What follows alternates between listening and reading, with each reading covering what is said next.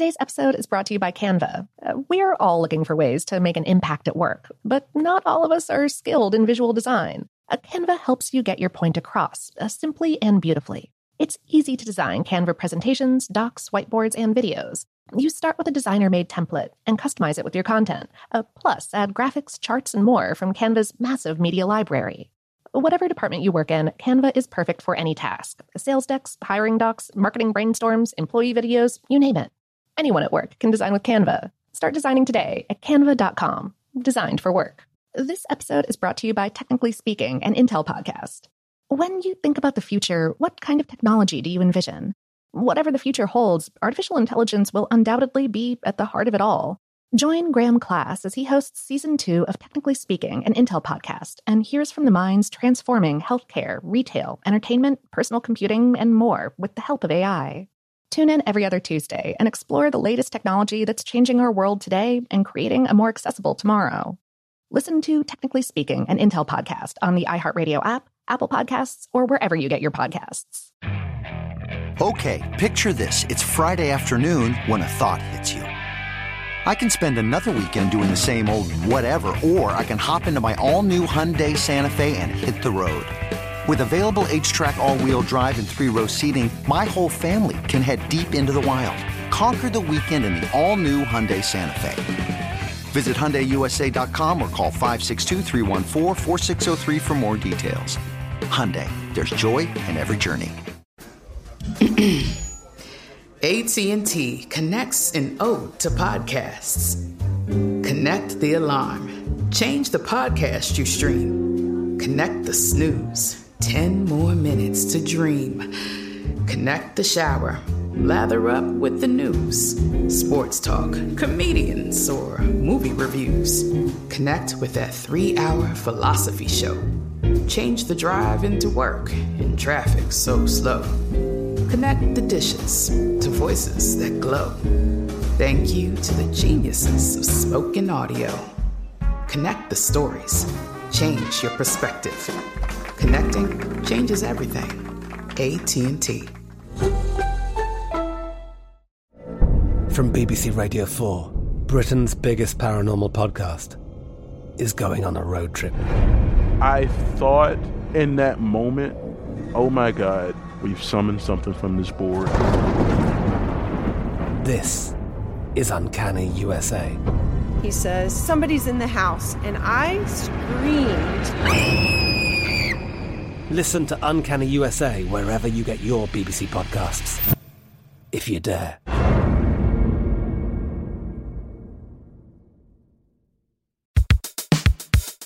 Welcome to Brainstuff, a production of iHeartRadio. Hey, Brainstuff, Lauren Vogelbaum here. The United States Supreme Court recently overturned its 1973 decision in Roe v. Wade, thus ending national rights to access some types of abortions. This news has kicked off protests and calls to codify abortion access in law across the country. Today, let's look at the case of Roe v. Wade, what it decided, and how it was overturned. Jane Roe was a pseudonym for Norma McCorvey, a pregnant single woman in Texas who was unable to get an abortion because state law barred abortion in most instances, except when a woman's life was at risk. McCorvey's life was not in danger, but she also couldn't afford to travel outside of Texas to have an abortion she claimed that the Texas law violated her constitutional right to privacy. Uh, the Wade in the case refers to Henry Wade, a Dallas County district attorney. Roe, who remained anonymous throughout the lawsuit, was joined by a Texas physician who argued that the laws were too vague for care providers to follow. Uh, previously, he had been arrested for violating the laws. Uh, the lawsuit argued that Roe had a right to obtain an abortion, a federal court in Texas agreed with her, ruling that the Texas ban was unconstitutional.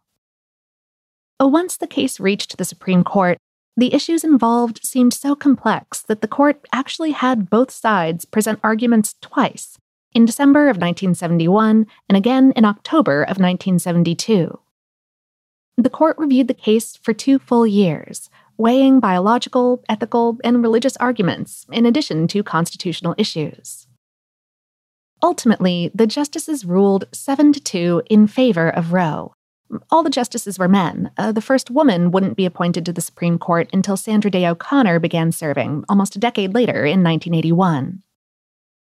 For Roe v. Wade, Justice Harry Blackmun wrote the majority opinion, which argued that five of the constitutional amendments combined to create a zone of privacy around certain personal decisions, like marriage and contraception, and that banning all abortions violated that right to make a personal and private decision about whether or not to have a child. Those amendments that he referenced were the First Amendment, which guarantees personal freedoms, the Fourth, which protects citizens from unreasonable search and seizure, the Fifth, which guarantees due process of the law before any citizen may be deprived of life or liberty, the Ninth, which specifically doesn't limit a person's rights to what's in the Constitution, and the 14th, which prevents individual states from infringing on American citizens' rights to due process and other stuff like equal protection under the law. However, Blackmun also wrote that the right to privacy had to be balanced with the government's interest in protecting potential human life. And to strike that balance, the court decided that it was up to a woman and her doctor to choose whether or not to do an abortion in the first trimester of pregnancy. This barred states from revoking a woman's right to terminate a pregnancy in the first trimester for any reason. In the second trimester, states had the authority to regulate abortions. During the third trimester, once a fetus reached the point of viability, uh, that is, the ability to survive outside of the womb, the state could restrict or ban abortion except in instances where it was necessary to protect a woman's life and health.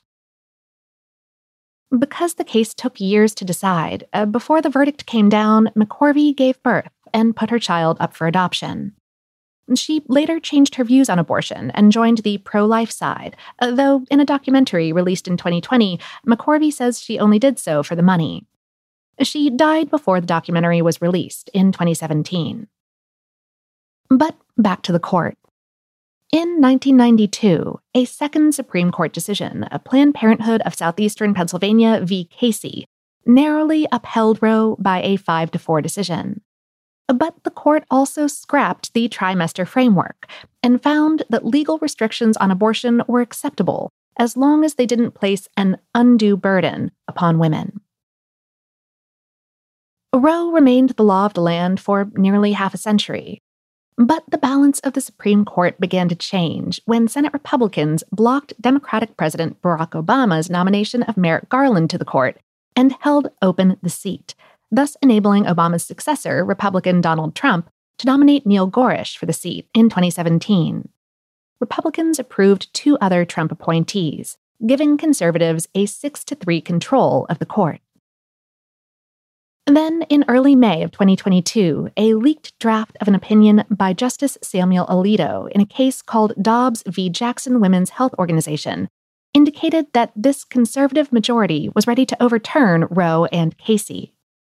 This new case concerned Mississippi's ban on abortion after 15 weeks. Uh, Dobbs is the name of a state health officer. Two months after the leaked draft, on June 24th of 2022, the court officially affirmed Mississippi's ban on abortion by a 6 to 3 vote in the Dobbs case, and it furthermore overturned Roe by a narrower 5 to 4 margin.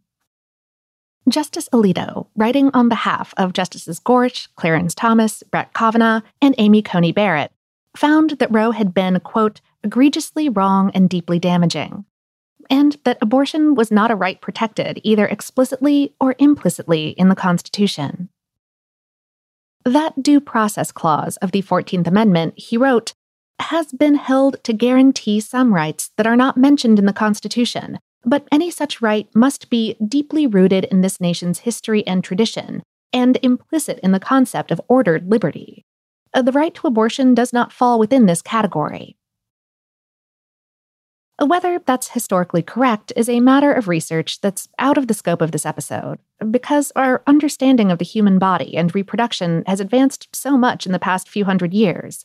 We only started to understand how sperm and eggs and conception and the growth of a baby all work when researchers first proposed cell theory in the late 1830s, a full 50 years after the Constitution was written.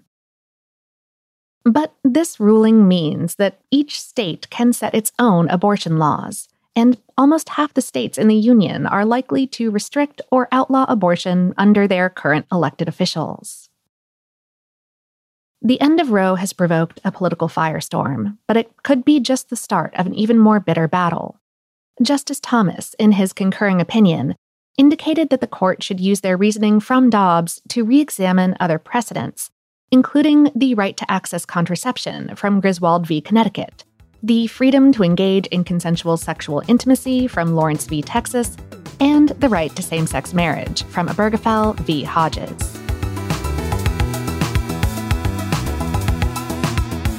Today's episode is based on the articles You Know These Seven Supreme Court Cases by Name, but What Did They Decide? written by Dave Roos, and 13 Overturned Supreme Court Cases, written by Ed Grabianowski and Melanie Radzicki McManus, both appearing on HowStuffWorks.com.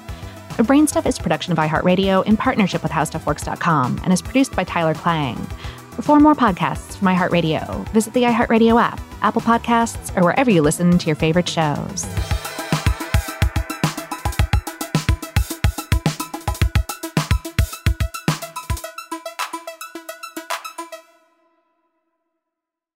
Today's episode is brought to you by Canva. Uh, we're all looking for ways to make an impact at work, but not all of us are skilled in visual design. Uh, Canva helps you get your point across uh, simply and beautifully. It's easy to design Canva presentations, docs, whiteboards, and videos.